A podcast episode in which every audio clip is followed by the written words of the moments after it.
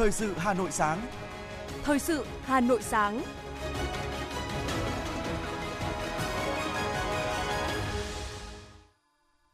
Kính chào quý vị và các bạn. Bây giờ là chương trình thời sự của Đài Phát thanh Truyền Hà Nội. Chương trình sáng nay, thứ hai, ngày 17 tháng 10 có những nội dung chính sau đây. Tổng thống Singapore Halimah Yacob bắt đầu thăm cấp nhà nước Việt Nam. Nhiều kỳ vọng trước thềm kỳ họp thứ tư Quốc hội khóa 15. Hà Nội khen thưởng các tập thể cá nhân về công tác an sinh xã hội. Nhiều giải pháp thu hút 100% học sinh tham gia bảo hiểm y tế. Phần tin thế giới có những sự kiện nổi bật. Pakistan phản ứng về bình luận vũ khí hạt nhân của Tổng thống Mỹ. Bão Nesat gây mưa lớn và ngập lụt ở Thái Lan, Philippines. Sau đây là nội dung chi tiết. Thưa quý vị, chiều qua, Tổng thống Singapore Hilamas Jacob và phu quân bắt đầu thăm cấp nhà nước Việt Nam từ ngày 16 đến ngày 20 tháng 10. Theo lời mời của Chủ tịch nước Nguyễn Xuân Phúc, đây là chuyến thăm cấp nhà nước đầu tiên của một nguyên thủ nước ngoài tới Việt Nam kể từ sau Đại hội Đảng lần thứ 13 và là chuyến công du nước ngoài đầu tiên của Tổng thống Singapore kể từ khi đại dịch COVID-19 bùng phát. Chuyến thăm diễn ra trong bối cảnh hai nước hướng tới kỷ niệm 50 năm thiết lập quan hệ ngoại giao và 10 năm thiết lập quan hệ đối tác chiến lược vào năm 2023. Trong khuôn khổ chuyến thăm, theo chương trình, Tổng thống Singapore Halimat Yacob sẽ đặt vòng hoa và vào lăng viếng Chủ tịch Hồ Chí Minh, dự lễ đón chính thức, hội đàm với Chủ tịch nước và chứng kiến lễ ký kết chào xã giao Tổng Bí thư Nguyễn Phú Trọng, Chủ tịch Quốc hội Vương Đình Huệ, Thủ tướng Chính phủ Phạm Minh Chính. Cùng với đó, Tổng thống Singapore Halimat Yacob sẽ tiếp Bí thư Thành ủy Hà Nội thăm khu công nghiệp v 1, làm việc với lãnh đạo tỉnh Bắc Ninh và một số hoạt động tại thành phố Hồ Chí Minh. Chuyến thăm cấp nhà nước tới Việt Nam của Tổng thống Singapore Halimat Yacob sẽ góp phần củng cố sự tin cậy chính trị, thúc đẩy hợp tác nhiều mặt như chính trị ngoại giao, quốc phòng an ninh, kinh tế, đầu tư, lao động công nghệ, đặc biệt là đưa hợp tác kết nối hai nền kinh tế Việt Nam Singapore hướng tới tầm cao mới, đó là kết nối hai nền kinh tế trên nền tảng số. Kỳ họp thứ tư Quốc hội khóa 15 sẽ chính thức diễn ra vào ngày 20 tháng 10 tới đây.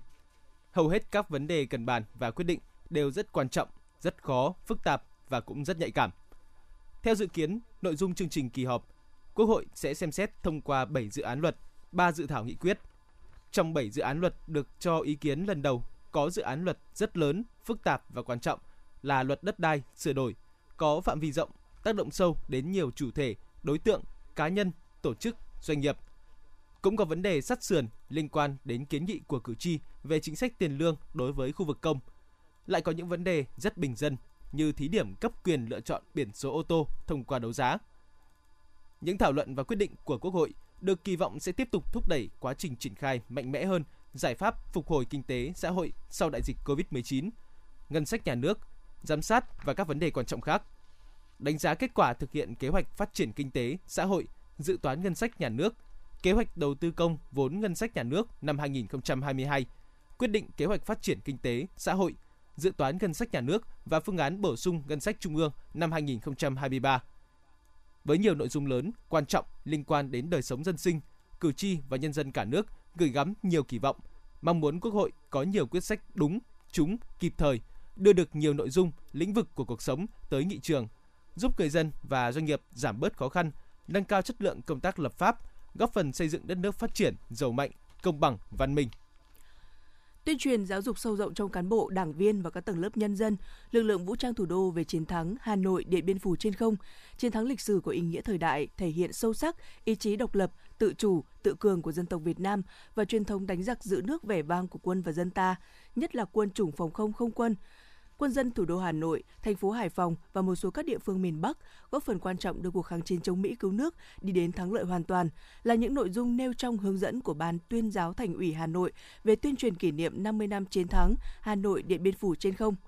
Theo đó, các hoạt động tuyên truyền kỷ niệm phải có tính giáo dục cao, qua đó ôn lại truyền thống vẻ vang, khơi dậy chủ nghĩa anh hùng cách mạng, bồi dưỡng tình cảm yêu nước, vận dụng những bài học kinh nghiệm vào công cuộc xây dựng, phát triển và bảo vệ thủ đô, góp phần thực hiện thắng lợi nghị quyết Đại hội đại biểu toàn quốc lần thứ 13 của Đảng, nghị quyết Đại hội đại biểu lần thứ 17 Đảng bộ thành phố, nghị quyết số 15 của Bộ Chính trị về phương hướng nhiệm vụ phát triển của thủ đô Hà Nội đến năm 2030, tầm nhìn đến năm 2045.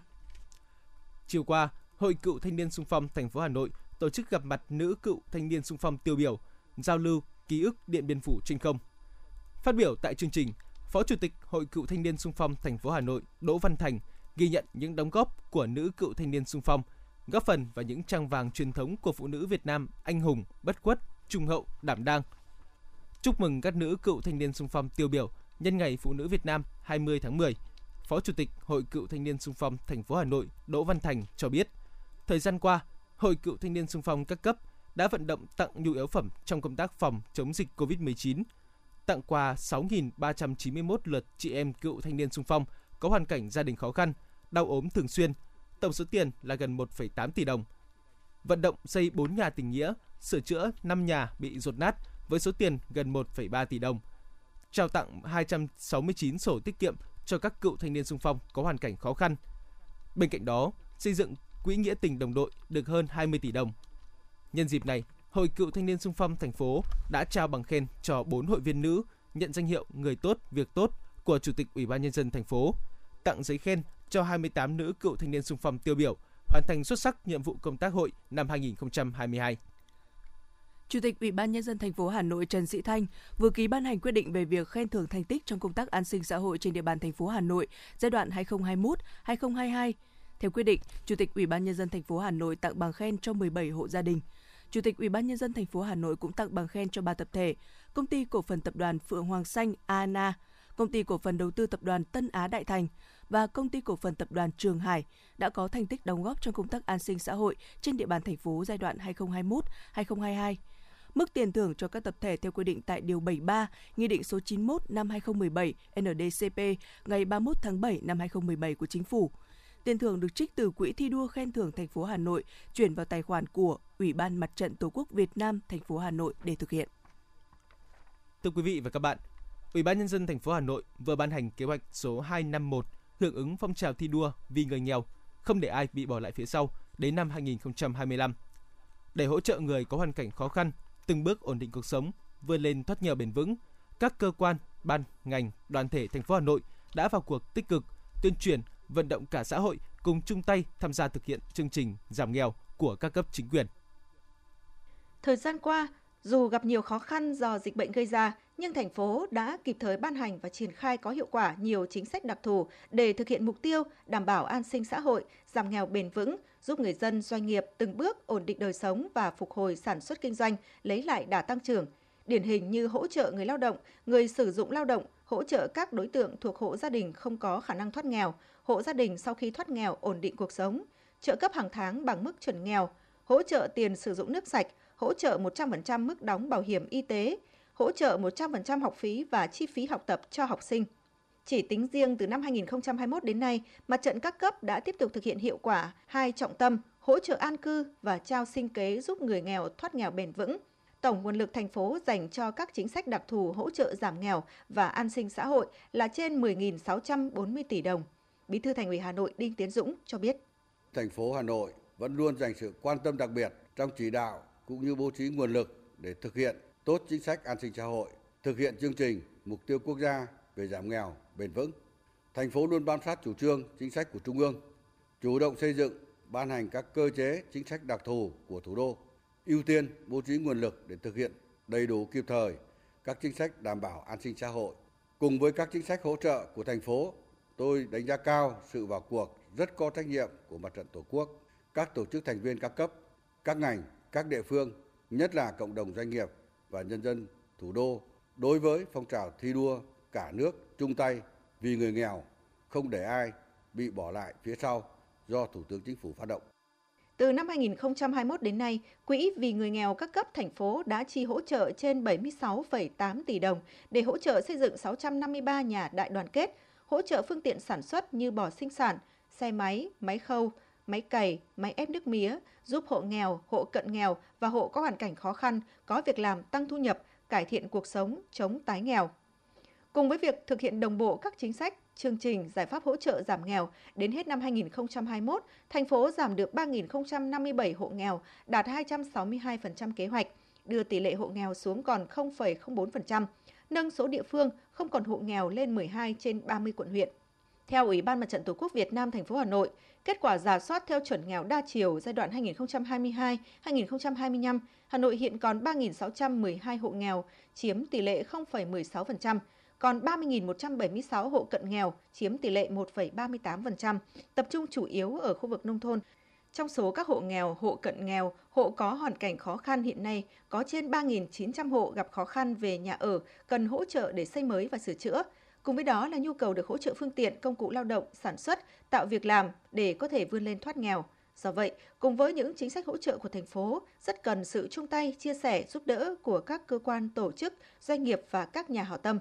Ông Nguyễn Sĩ Trường, Phó Chủ tịch Ủy ban Mặt trận Tổ quốc Việt Nam thành phố Hà Nội cho biết. Mặt trận Tổ quốc cũng triển khai rất là nhiều các hoạt động góp phần đảm bảo an sinh xã hội trên địa bàn. Trong 6 tháng đầu năm thì chúng tôi cũng đã à, tổ chức xây dựng các ngôi nhà tình nghĩa, à, các ngôi nhà đại đoàn kết để giúp đỡ cho những người nghèo, rồi trao tặng những suất học bổng, trao tặng các phương tiện, công cụ để hỗ trợ cho người dân trong việc hỗ trợ các hộ nghèo trong việc mà sản xuất kinh doanh hay là cha hỗ trợ các em học sinh những cái bộ máy vi tính để các em có điều kiện học tập tốt hơn. Chương trình lễ phát động tháng cao điểm vì người nghèo và an sinh xã hội thành phố Hà Nội năm nay có nhiều nội dung, gồm phát động ủng hộ quỹ vì người nghèo, trao hỗ trợ giúp đỡ các hộ nghèo, gồm 200 nhà đại đoàn kết, 20 con bò sinh sản, 15 xe máy, một máy ép nước mía trị giá trên 10,7 tỷ đồng. Tuyên dương các tập thể cá nhân tiêu biểu có nhiều đóng góp cho công tác giảm nghèo và an sinh xã hội. Biểu dương các hộ gia đình nỗ lực vươn lên thoát nghèo tiêu biểu. Tháng cao điểm vì người nghèo năm 2022 sẽ là dịp để mỗi cơ quan, tổ chức, đơn vị, doanh nghiệp và nhân dân thể hiện tinh thần tương thân, tương ái bằng những hành động thiết thực, qua đó chia sẻ hỗ trợ người nghèo, người có hoàn cảnh khó khăn, chung tay thực hiện mục tiêu hỗ trợ nhà ở cho hộ nghèo, cận nghèo, trao sinh kế, tạo giá đỡ an sinh, giúp người nghèo có cơ hội thay đổi cuộc đời và có cuộc sống tốt hơn. Đây cũng chính là hành động thiết thực góp phần hiện thực hóa các mục tiêu giảm nghèo, xây dựng nông thôn mới, đô thị văn minh và chương trình số 08 ngày 17 tháng 3 năm 2021 về phát triển hệ thống an sinh xã hội, nâng cao phúc lợi xã hội, chất lượng cuộc sống của nhân dân thủ đô giai đoạn 2021-2025. Qua đó góp phần nâng cao chất lượng cuộc sống nhân dân, xây dựng thủ đô văn hiến, văn minh, hiện đại. Giai đoạn 2020-2025, Hà Nội phấn đấu không còn hộ nghèo và đặt mục tiêu hỗ trợ cho hơn 1.000 hộ nghèo.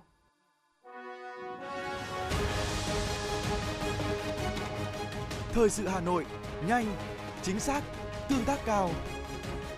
Thời sự Hà Nội, nhanh, chính xác, tương tác cao.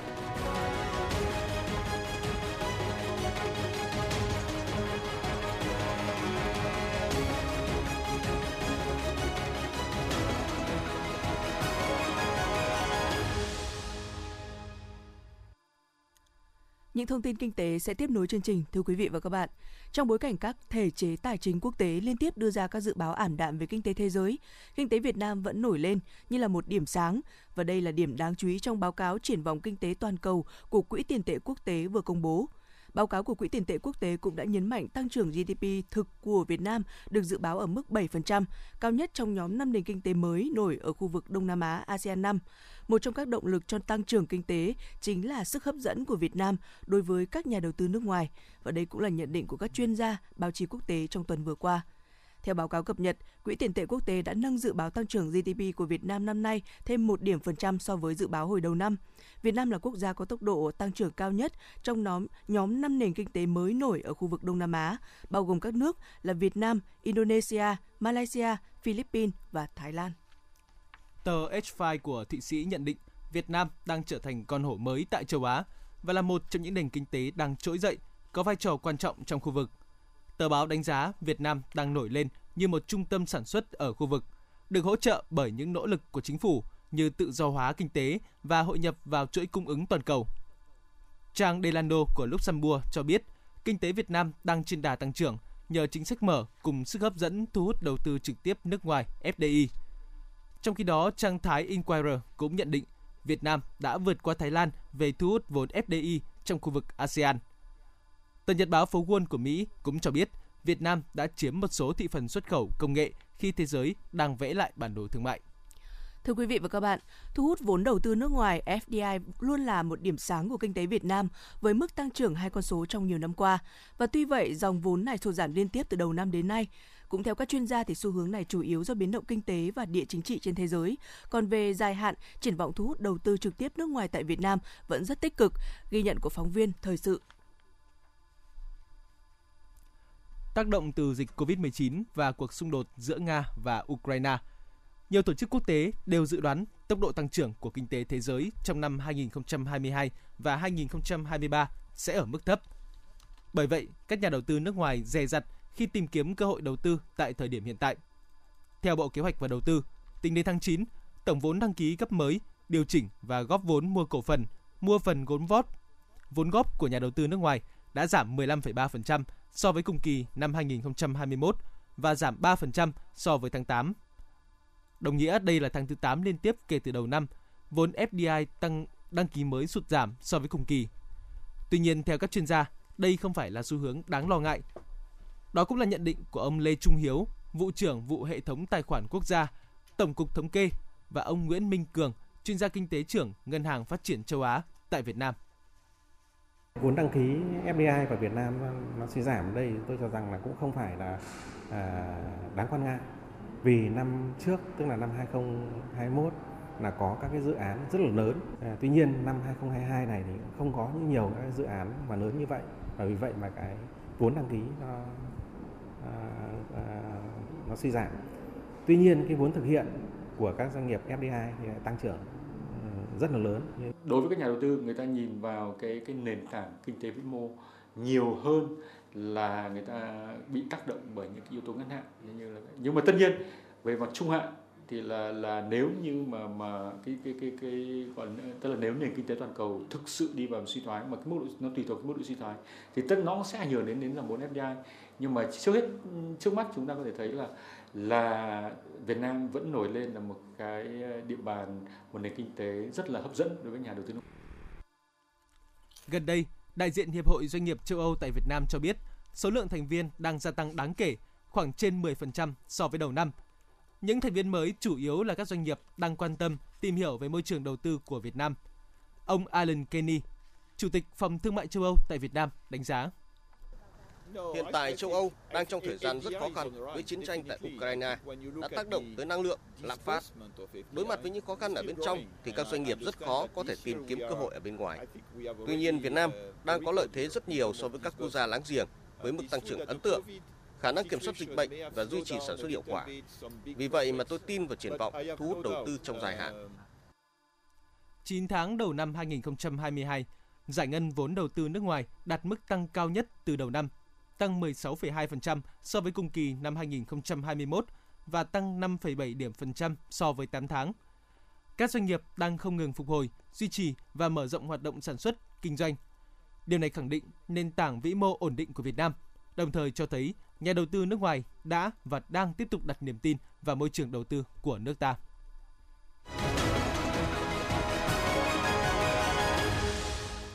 Mời quý vị và các bạn nghe tiếp phần tin Cục Cảnh sát Quản lý Hành chính về Trật tự xã hội Bộ Công an cho biết, tính đến ngày 13 tháng 10, hệ thống định danh điện tử đã cấp được 10,5 triệu tài khoản, trong đó 115.000 tài khoản đăng ký online, tức là tài khoản mức 1, và 10,4 triệu tài khoản đăng ký tại các cơ quan công an, gọi là tài khoản mức 2.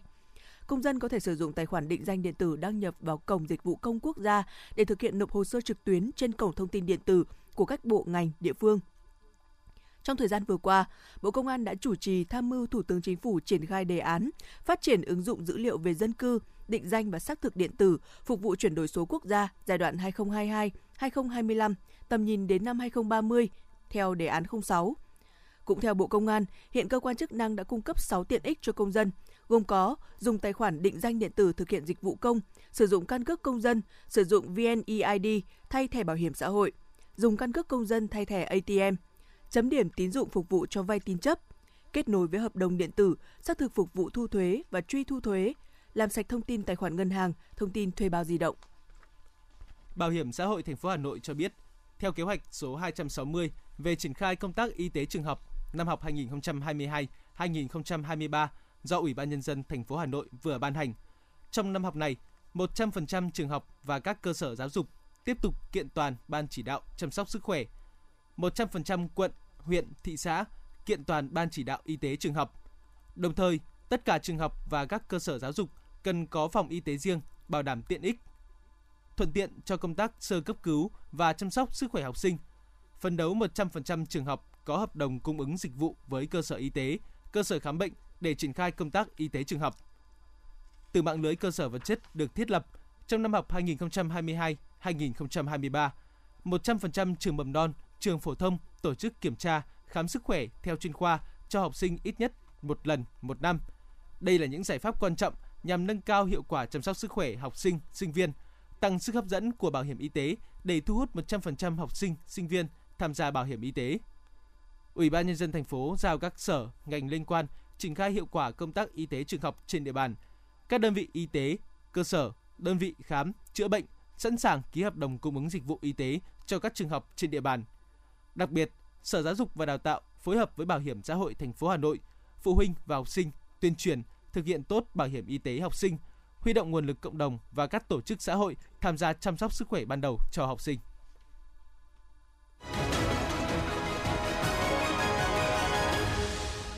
Quý vị và các bạn đang nghe chương trình thời sự của Đài Phát thanh và Truyền hình Hà Nội. Phần tin thế giới sẽ tiếp nối chương trình. Truyền thông Thái Lan cho biết, hai quả bom đã phát nổ gần cầu hữu nghị Thái Lan, Myanmar bắc qua biên giới hai nước này tại huyện Mashot, Tây Bắc Thái Lan. Đây là vụ nổ bom thứ hai tại khu vực trạm kiểm soát biên giới này trong năm 2022. Vụ thứ nhất đã xảy ra vào tháng 4 khi một xe cài bom đỗ dưới chân cây cầu kết nối hai nước. Vụ nổ làm hư hại một tòa nhà 4 tầng và các cửa hàng nằm gần đó. Ngoại trưởng Pakistan Zardari cho biết, đại sứ Mỹ tại nước này đã được triệu tập sau khi Tổng thống Mỹ Joe Biden trong một bài phát biểu nói rằng Pakistan có thể là một trong những quốc gia nguy hiểm nhất trên thế giới vì sở hữu vũ khí hạt nhân mà không có bất kỳ sự ràng buộc nào.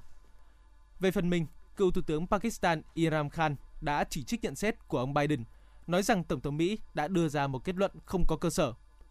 Tuy nhiên, Ngoại trưởng Pakistan cũng lưu ý quyết định triệu tập đại sứ Mỹ tại nước này sẽ không ảnh hưởng tiêu cực đến quan hệ của Islamabad với Washington. Ba Lan hôm qua đã thông báo khắc phục xong điểm dò rỉ trên đường ống rút 3, giúp hệ thống dẫn đầu giữa Nga và Đức hoạt động bình thường trở lại. Trước đó thì Ba Lan phát hiện một điểm dò rỉ trên đoạn đường ống rút 3 gần ngầm ở miền Trung nước này. Vụ việc đã khiến đoạn đường ống rút 3 dẫn dầu từ Nga sang Đức bị đóng một phần lại và hiện nguyên nhân vụ dò rỉ đang được điều tra. Tuy nhiên theo kết quả kiểm tra ban đầu từ phía Ba Lan khả năng cao chỉ là một sự cố ngẫu nhiên. Bộ trưởng Tài chính mới của Pakistan Isakda cho biết ông sẽ tìm cách giãn nợ khoảng 27 tỷ đô la Mỹ không thuộc các nước chủ nợ thuộc câu lạc bộ Paris, phần lớn là nợ Trung Quốc. Ông Ishaq đã loại trừ khả năng Pakistan vỡ nợ, gia hạn thời gian đáo hạn đối với trái phiếu vào tháng 12 hoặc đàm phán lại chương trình quỹ tiền tệ quốc tế hiện tại của Pakistan. Cho biết các ngân hàng phát triển đa phương và các nhà tài trợ quốc tế đã khá linh hoạt với các cách đáp ứng nhu cầu tài trợ bên ngoài của Pakistan, ước tính khoảng 32 tỷ đô la Mỹ sau trận lũ lụt kinh hoàng. Chính phủ Mexico cảnh báo những người di cư Venezuela không nên hình thành các đoàn di cư và bất cứ ai tham gia các đoàn như vậy sẽ không được nhập cảnh vào Mỹ, theo chương trình hỗ trợ nhân đạo mới được công bố trong tuần này. Viện Di trú Quốc gia của Mexico cho biết sẽ liên lạc thường xuyên với giới chức biên phòng Mỹ và cảnh báo những người Venezuela có ý định tận dụng chương trình mới để nhập cảnh Mỹ không nên hình thành các đoàn di cư. Các khu vực của thành phố du lịch Phuket ở miền Nam Thái Lan đang phải đối mặt với tình trạng ngập lụt nghiêm trọng sau trận mưa lớn do ảnh hưởng của cơn bão Nesat. Hải quân Thái Lan đã hỗ trợ người dân địa phương di chuyển đồ đạc khỏi nhà và cửa hàng bị ngập lụt, giúp đỡ người già và bệnh nhân nằm liệt giường ra khỏi các khu vực bị ảnh hưởng. Trong khi đó, tại Philippines, mưa lớn do bão Nesat mang đến cũng gây ra tình trạng ngập lụt nghiêm trọng, nhấn chìm các ngôi làng và vùng đất nông nghiệp ở miền Bắc nước này, buộc hàng trăm gia đình ở Cagayan phải dơ sơ tán. Bão Nesat với sức gió lên tới 120 km/h tràn qua miền Bắc Philippines làm hư hại nhà cửa, nhấn chìm các con đường và buộc hơn 900 người phải sơ tán.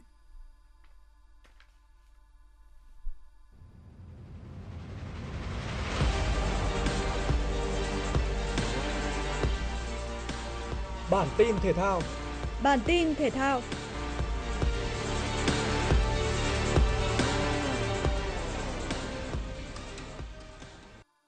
Tiền vệ Hoàng Đức của Viettel đã nhận cú đúp giải thưởng tháng 9 tại V-League khi là cầu thủ xuất sắc nhất và cũng là người ghi bàn thắng đẹp nhất. Để giành danh hiệu cầu thủ xuất sắc nhất tháng, Hoàng Đức đã vượt qua các đồng nghiệp Trung Hiếu của Nam Định, Rimario của Hải Phòng, Hồ Tấn Tài của Bình Định và Văn Thắng của Thanh Hóa. Trong tháng 9 vừa qua, Hoàng Đức đã thi đấu 4 trận và ghi 2 bàn thắng. Trong đó bàn thắng được ghi ở trận đấu giữa Viettel và Nam Định đã được chọn là bàn thắng đẹp nhất tháng câu lạc bộ xuất sắc nhất tháng 9 đã thuộc về Bình Định. Đây cũng là đội bóng có thành tích tốt nhất tháng khi đá 5 trận và thắng 3 hòa 1, thua 1. Chính thành tích này đã giúp cho câu lạc bộ Bình Định được bình chọn là câu lạc bộ xuất sắc nhất tháng 9 Còn huấn luyện viên trưởng của câu lạc bộ Bình Định, ông Nguyễn Đức Thắng trở thành huấn luyện viên xuất sắc nhất tháng 9. Các giải thưởng sẽ được tiến hành trao ở vòng đấu thứ 20 sắp tới. Theo đó, các giải thưởng của câu lạc bộ Bình Định và huấn luyện viên Nguyễn Đức Thắng sẽ được trao trước trận Bình Định gặp Hồng Lĩnh Hà Tĩnh vào chiều 18 tháng 10 trên sân Quy Nhơn. Riêng các giải thưởng của Hoàng Đức sẽ được trao trước trận Viettel gặp Hoàng Anh Gia Lai vào chiều 18 tháng 10 trên sân Hàng Đẫy. Trong trận đấu bán kết với hạt giống số 1 Andrei Rublev tại giải quần vợt Kijon mở rộng, Dominic Thiem đã thi đấu đầy nỗ lực và gây ra nhiều khó khăn cho đối thủ. Dù vậy, Rublev luôn biết cách thể hiện bản lĩnh để giành những điểm số quan trọng. Tay vợt người Nga thắng với cùng tỷ số 6-4 trong cả hai set để ghi tên mình vào chung kết. Ở trận bán kết còn lại, Sebastian Koda cũng chỉ cần 2 set để vượt qua Arthur Ryderneck. Tay vợt người Mỹ ra bóng rất tốt khi có được 8 cú ace và không để mất break nào trong cả trận. Koda thắng set đầu tiên sau loạt tie break và sang set thứ hai, một break duy nhất ở game thứ 6 là đủ để anh buộc đối thủ phải gác vợt 3-6. Nếu giành chiến thắng trong trận chung kết, Koda sẽ có được danh hiệu ATP thứ hai trong sự nghiệp. Vòng đấu thứ ba của giải Gold Jojo Championship diễn ra trong điều kiện thời tiết thuận lợi và phần lớn các tay gôn đều kết thúc vòng đấu này với số gậy dưới chuẩn. Ricky Fowler tiếp tục duy trì một phong độ ổn định khi có được 5 birdie và chỉ mắc một bogey, qua đó nâng tổng thành tích lên thành âm 13 gậy và vươn lên dẫn đầu bảng xếp hạng. Xếp ngay sau Fowler với một gậy nhiều hơn là Keegan Bradley, người cũng đã có thêm 4 gậy âm ở vòng 3. Còn vị trí thứ ba thuộc về Andrew Putnam, Cú đánh ấn tượng nhất trong ngày thuộc về Victor Hopland với pha ghi điểm Eagle ở hố số 18. Hiện tại tay gôn người Na Uy đang xếp đồng hạng 5 cùng 6 tay gôn khác với thành tích âm 9 gậy. Theo Trung tâm Dự báo Khí tượng Thủy văn Quốc gia, bão Nesat sẽ đi vào Biển Đông, trở thành bão số 6. Các chuyên gia khí tượng thủy văn nhận định, từ ngày 16 tháng 10, bộ phận không khí lạnh này có thể bắt đầu ảnh hưởng tới khu vực Bắc Bộ. Không khí lạnh cũng có khả năng cao sẽ tương tác với bão Nesat, khiến cho các diễn biến về bão trên biển Đông trong những ngày tới đây còn rất khó dự đoán. Dự báo thời tiết khu vực Hà Nội có mây, đêm không mưa, ngày nắng, gió bắc cấp 2, cấp 3, đêm và sáng sớm trời lạnh. Nhiệt độ thấp nhất từ 20 đến 22 độ, nhiệt độ cao nhất từ 30 đến 32 độ. Quý vị và các bạn vừa nghe chương trình thời sự của Đài Phát thanh và Truyền hình Hà Nội. Chỉ đạo nội dung Nguyễn Kim Khiêm, chỉ đạo sản xuất Nguyễn Tiến Dũng, tổ chức sản xuất Xuân Luyến, chương trình do biên tập viên Thùy Chi, phát thanh viên Ngọc Bách Hoài Linh cùng kỹ thuật viên Quang Ngọc thực hiện. Xin chào và hẹn gặp lại trong chương trình thời sự 11 giờ trưa nay.